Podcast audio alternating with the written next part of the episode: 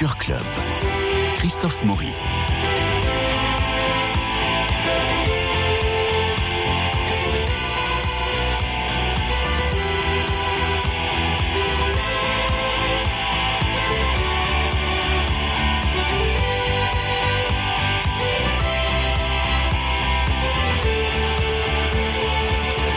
Alors, trois films, trois chroniqueurs, Marie-Noël Tranchant, Bernard Borde et Bernard Medioni, Dominique Borde et Bernard Medioni, bonjour à tous les trois. Vous allez me fâcher, bonjour. Déjà qu'on a, ah, juste avant l'émission, nous sommes partis dans des grandes discussions. Mais là, vous rentrez dans notre intimité à tous les quatre et, et on va essayer de conserver les rires et les mettre un peu de côté quand même. L'actualité cinématographique est-elle riche? Eh ben, Il y a des films dont on parle beaucoup. Alors, on va en rajouter pour Sur les chemins noirs, d'après Sylvain Tesson avec Jean Dujardin, puis Des grandes espérances de Sylvain Desclous et avec entre autres Rebecca Marder et euh, Benjamin Laverne, et enfin Éternel Daughter de Johanna Hogg avec notamment Tilda Swinton et Carly Sophia Davis. Alors vous avez le menu, nous allons pouvoir commencer avec Sur les chemins noirs de Denis Imbert avec Jean Dujardin, Joséphine Japy et Isia Higelin. Un soir d'ivresse, Pierre, qui est un écrivain explorateur, on comprend que c'est Sylvain Tesson, fait une chute de plusieurs l'accident le plonge dans un coma profond et sur son lit d'hôpital, quand il revient à la ville, se fait la promesse de traverser la France à pied du Mercandour au Cotentin. Alors Denis Imbert a fait un travail d'écriture, je trouve épatant, parce que le livre de Sylvain Tesson, au départ, c'est un journal. Donc euh, écrire un journal, faire passer un journal à l'écran, je trouve que c'est une gageure, et on écoute la bande-annonce. Je peux vous poser une question? Bien sûr. Qu'est-ce qui vous a le plus manqué dans ce refuge? Je pense que c'est vous, mademoiselle.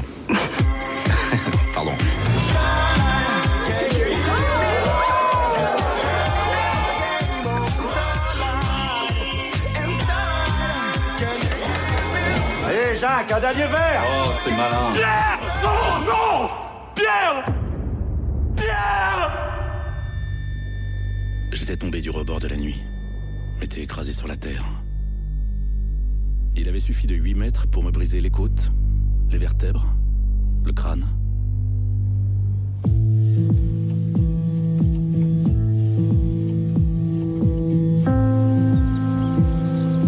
Quand c'était dans un lit, je m'étais dit à voix presque haute.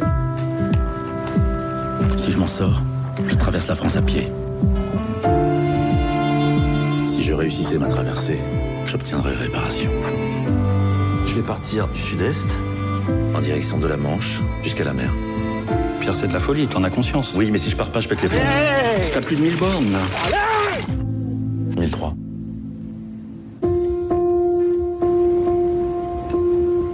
S'installent ici, ils veulent du haut débit avant même de savoir s'il y a une école ou une crèche. Les néo-ruraux, c'est ça Voilà, c'est ça. Les motifs pour pas. Voilà, on va pas parler de tesson de bouteille comme Bernard Medioni nous le soufflait pendant cette bande-annonce. Euh, non, je vous avais dit, ça allait être plein, de surprises cette émission. Alors, on peut dire, euh, en voyant le film, que la France est très belle et les paysages somptueux. À vous, Bernard. Oui, en effet, des paysages majestueux, parce qu'on va au Mont-Saint-Michel, on va au plomb du Cantal, le vrai. Euh, et c'est vrai que vous avez même une séquence au bord d'un océan moelleux, et tout ça séduit les yeux. Donc ça, c'est très plaisant. Toutes les scènes en duo sont intéressantes, avec la tante par humanité euh, par la formidable Annie Dupéret. Vous avez un duo avec un jeune marcheur. Vous avez le duo avec la sœur cadette qui lui révèle la peur de tous ses proches. Qui, elle lui dit mais ils attendent, on attendait tous ce coup de fil un jour ou l'autre, ce coup de téléphone. Et ça c'est bien, surtout que ces scènes en duo ne cherchent jamais à faire pleurer Margot. On est dans une forme d'authenticité et ça rompt avec quand même une introspection un peu lourde et complaisante euh, du héros. L'acteur principal, Jean Dujardin, est sans défaillance et grâce à sa performance et à un itinéraire suivi par la caméra avec vigilance, on a ici une bonne vision de la souffrance. Cette souffrance physique, nous, public, on la ressent pratiquement en suivant son film, ah, en suivant le film. Et puis c'est aussi un- une, une ode vibrante à l'espoir. Parce que quand on suit cette trajectoire, quand on suit les déboires de ce personnage, quand on suit son corps, on passe de déchoir, de, de capituler, eh bien, on peut y croire parce que finalement, il va s'en sortir. Euh, néanmoins, l'ennui est là.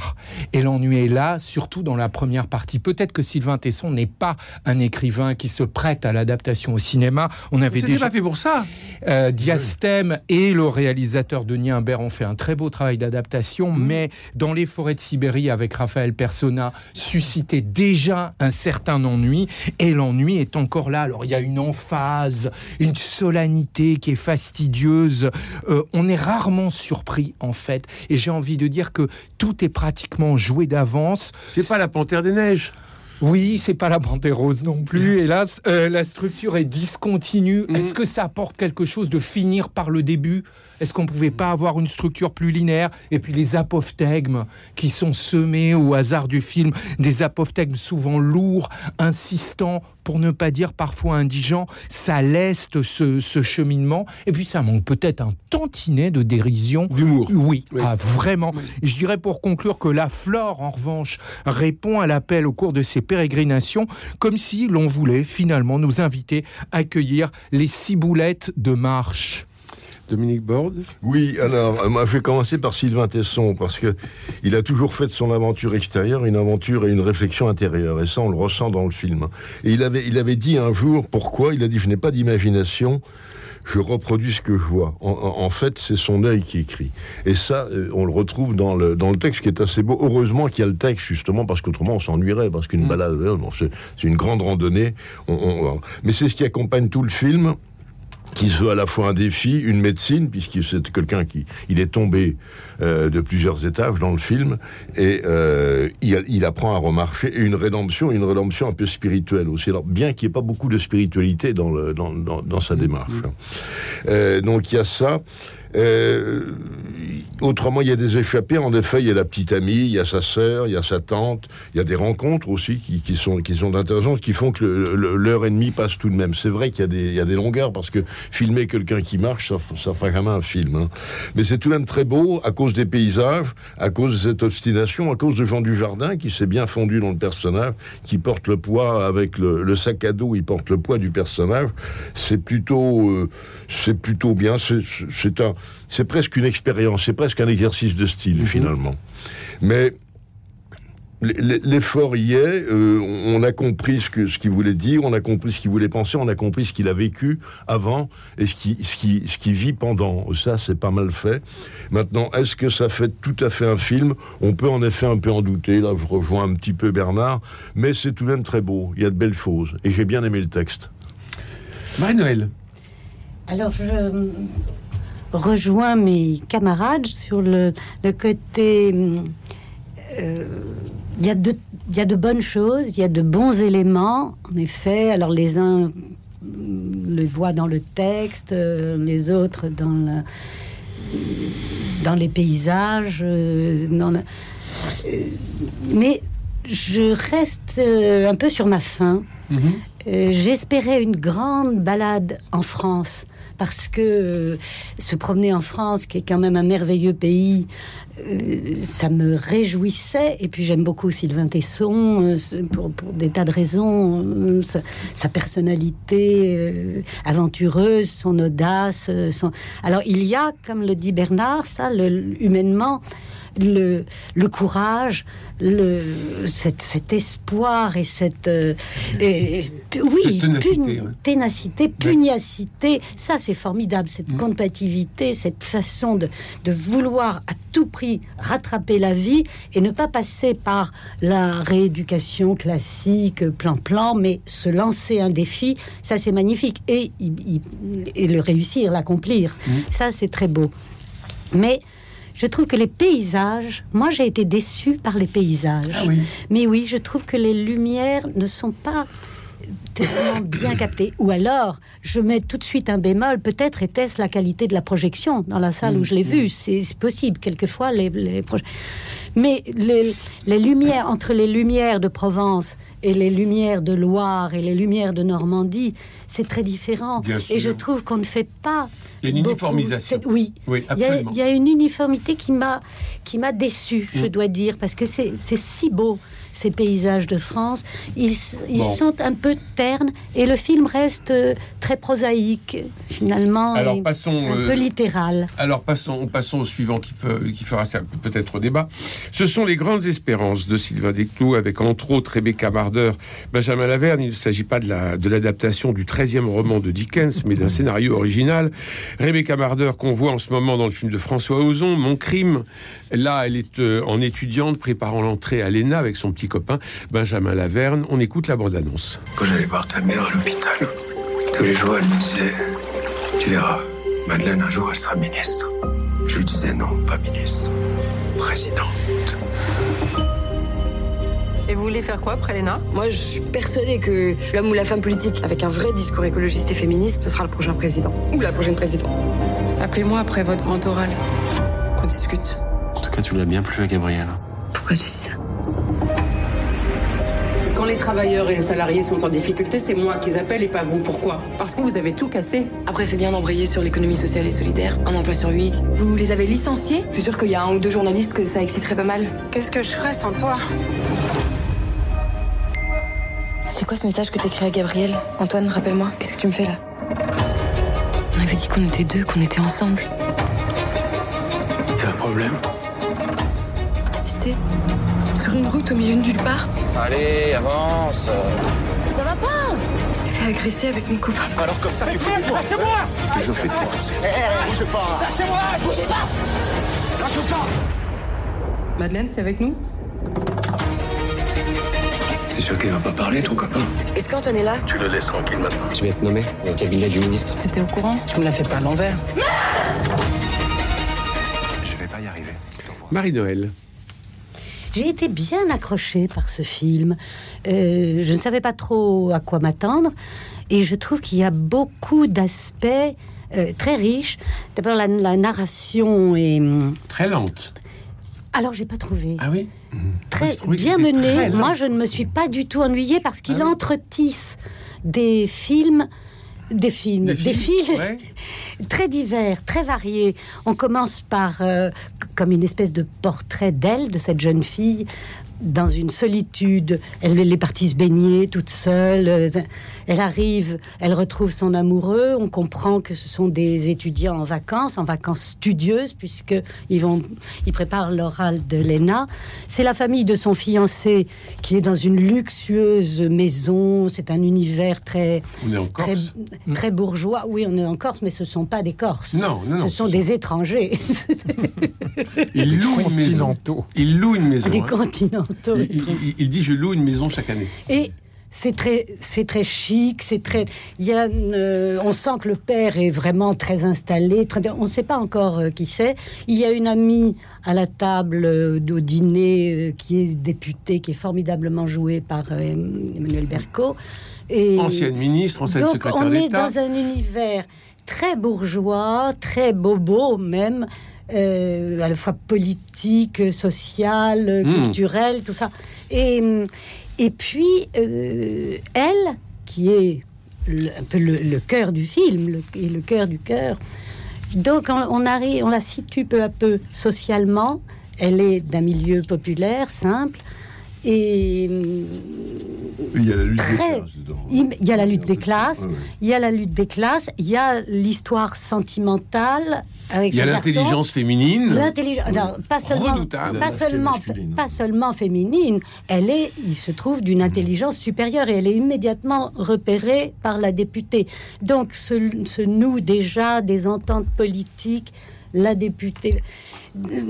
Et, et c'est très bien tissé dès le début. Toutes ces strates sont là et vont être, euh, au fil de la narration, parfaitement tissées. De sorte que moi, je me suis pas ennuyée une Non, seconde. Au contraire, on passe du thriller politique à Oui. un cinéma qui est, qui est, euh, il y, a- il y a un côté Stéphane Brisé, il y a un affrontement entre politique et entreprise, euh, dans une Donc, entreprise remarquable. euh, remarquablement mené. Mm. Il y a des quantités d'aspects qui sont tous, je trouve, très bien euh, réunis, tissés et, et, et une question morale au, au cœur qui est fascinante, qui est euh, le sec- secret ou La mensonge. complicité.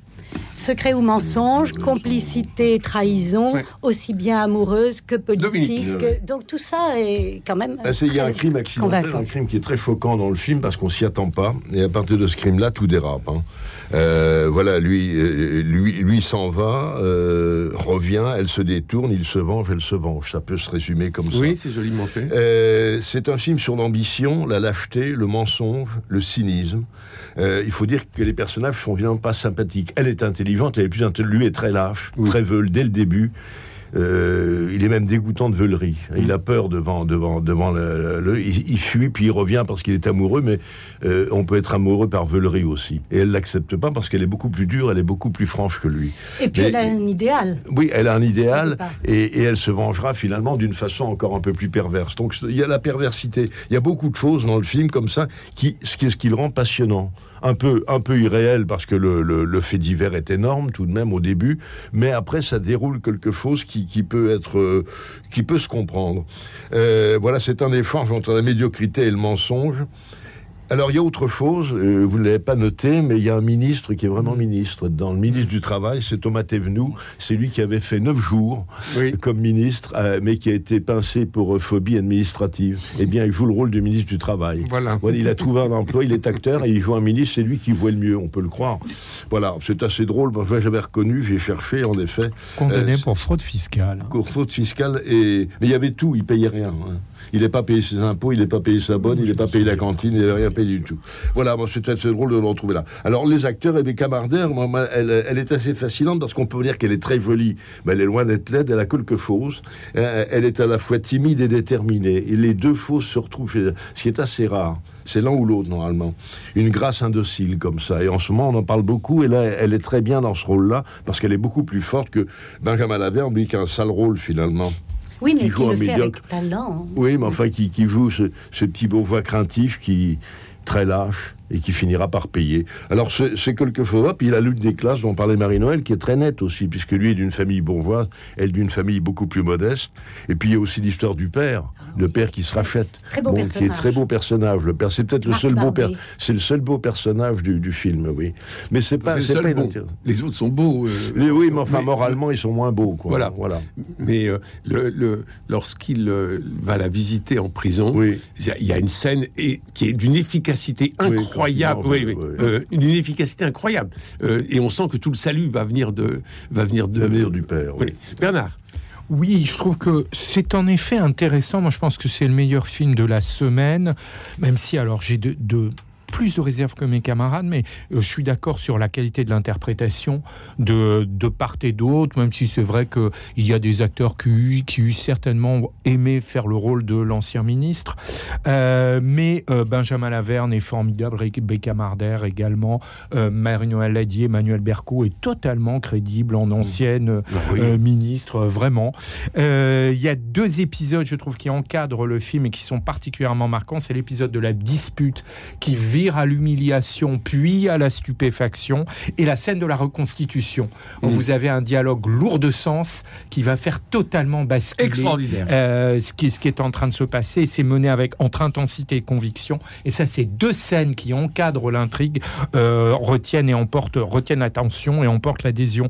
La description du milieu politique, alors, est certes indirecte et certes elliptique, mais forme quand même un arrière-plan aussi attractif qu'atypique. Absolument. Et ça n'est pas montré de manière trop lourde. Et je suis alors parfaitement d'accord avec Marie-Noël sur la narration, parce que la narration est vive et réfléchie et associe l'énergie à l'esprit.